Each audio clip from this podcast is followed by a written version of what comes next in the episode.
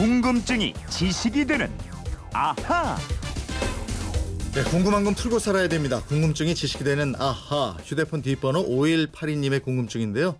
방송 잘 듣고 있습니다. 군기가 없을 때 흔히 당나라 군대에 비유합니다.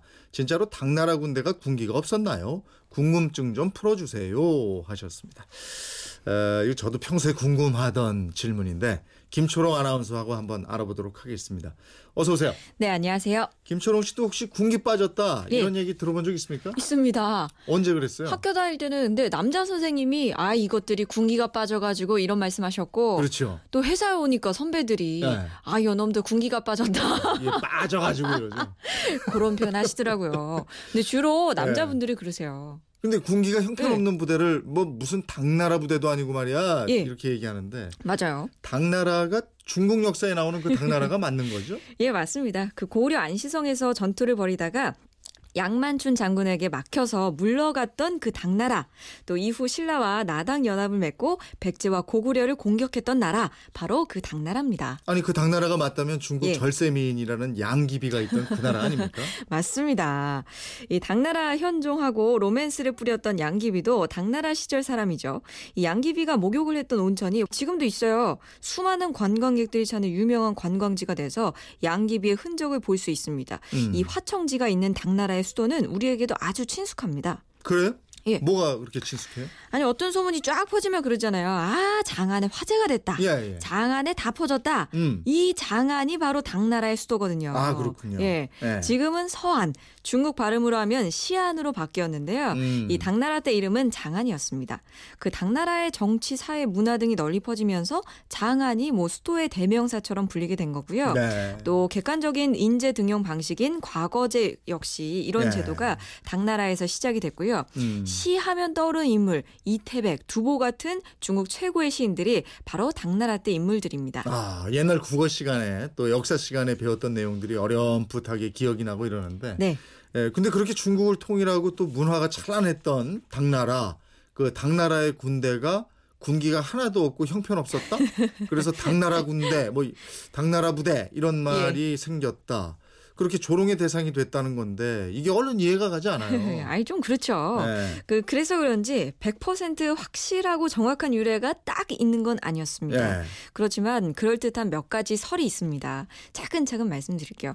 우선 외국에서는 우리나라를 뭐라고 부르게요? 코리아요. 예, 맞습니다. 고려라는 이름이 서양으로 퍼져서 생겼잖아요. 예, 예. K-O-R-E-A. 코리아. 예, 맞습니다. 예. 코리아. 그것처럼 외국에서 중국을 부르는 호칭 가운데 하나가 당나라 당입니다. 네. 그 미국을 비롯해서 세계 각지에 차이나타운이 조성돼 있잖아요. 예. 이 차이나타운을 한자로는 당인가라고 해요. 음. 당나라 사람들의 거리라는 뜻이고요. 음. 또 화교들은 조국을 언젠가 돌아갈 당산이라고 부르고요. 네. 중국 문자인 한자 를 당자라고 부르기도 합니다. 아, 우리 고려 때처럼 당나라 때 문물이 세계로 퍼져서 그렇다 이런 건가 예? 예. 그러니까 이 중국을 진나라에서 유래한 차이나로도 부르지만 예. 당으로도 많이 불렀는데요. 예. 특히 일본에서 당이라고 많이 불렀고요. 예. 이 당자가 들어간 이름이 많습니다. 예를 들어서 종이우산을 당산, 일본말로 가라카사라고 불렀고요. 음. 무술 중에 가라데라고 아시죠? 네네. 예, 그저 우리 태권도하고 비슷하게 맨손으로 상대를 제압하는 일본 무술이라죠. 예 맞습니다. 가라데라고 공수도 이렇게 불렀는데. 예, 이그 공수가 원래는 당나라 권법 당수였습니다. 어, 당수라고 예. 예. 예, 예. 이 당나라 권법이 일본으로 건너가면서 정착을 했는데 근데 이 당나라 당자와 공수도 할 때 이 빌공자가 발음이 가라로 똑같아요. 아. 그래서 일본 사람들이 당자를 빼버리고 발음이 같으니까 공수도로 바꾼 겁니다. 아니 근데 지금 저 우리가 당나라 부대 얘기하는 거잖아요. 예. 근데 그게 당나라 군대하고 무슨 관계가 있어요?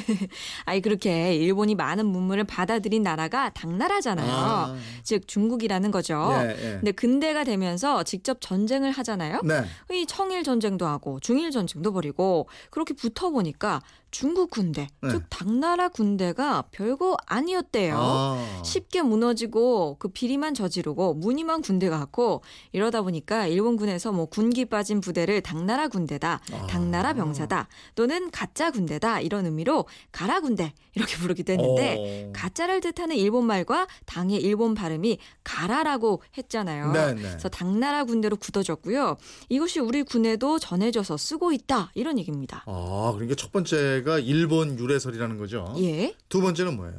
두 번째는 당나라의 병역 제도와 관련이 있는데요. 이 당나라는 부병제라고 하는 제도를 채택했어요. 네. 백성에게 평소에는 땅을 주고 농사를 짓게 하다가 나라가 부르면 즉시 달려가서 병역이나 노역을 하는 체제였습니다. 음.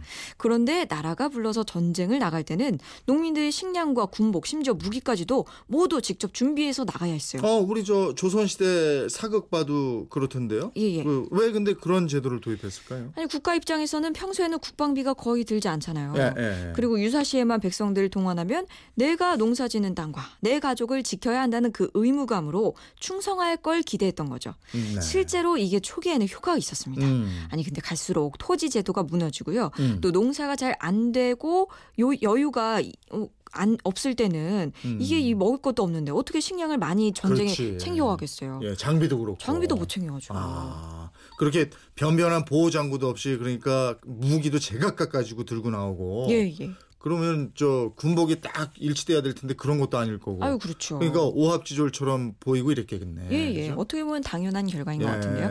그렇게 중앙 정부의 힘이 빠진 말기로 갈수록 당나라 군대는 반란을 일으킨 세력이나 이방 민족들에게 반반히 깨질 수밖에 없었다는 겁니다. 네, 그럴 듯하네요. 그러니까 두 번째는 중국의 군역, 예. 병역제도 유래설 이렇게 되네요. 그렇습니다. 또 세 번째가 있는데 네. 세 번째는 신라 유래설이에요. 네. 당나라와 연합을 맺은 신라 군대가 660년 당나라 군대를 만나서 연합군을 꾸리는데요. 네. 이 신라 군인들은 단일 민족인데다가 군기가 딱 바짝 잡혀 있었어요. 예, 예. 당시 당나라군은 여러 민족으로 구성된 아주 소란스러운 부대로 비춰졌던 모양입니다. 아, 저도 저도 이 예. 얘기를 들었어요. 세 예. 번째 이거. 예, 예. 그래서 이제 나당 연합군인데 예. 당나라는 이제 군인 같지도 않고 막 이랬다. 와서 슬렁슬렁 놀기나 했다 이래가지고. 맞아요. 네. 아니 그러다 보니까 신라군의 눈에 당나라 군대 군기가 정말 엉망으로 보였겠죠. 예. 이런 추정을 하는 겁니다. 그래요. 당나라 군대라는 말의 기원 이거 뭐 1, 2, 3이 다 그럴 듯한데 여러분은 어떤 설이 가장 그럴 듯하십니까? 한번 생각해 보시죠. 저도 군 생활 했습니다마는 예. 군대는 어느 정도 또 이게 군기가 있어 줘야 돼요.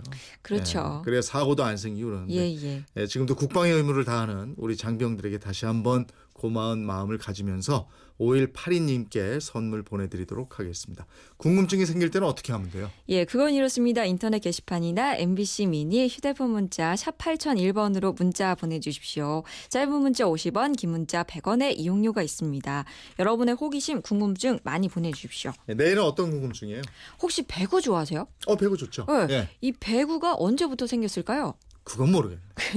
배구랑요, 또 볼링. 예. 볼링도 좋아하세요? 어우, 볼링 재밌죠.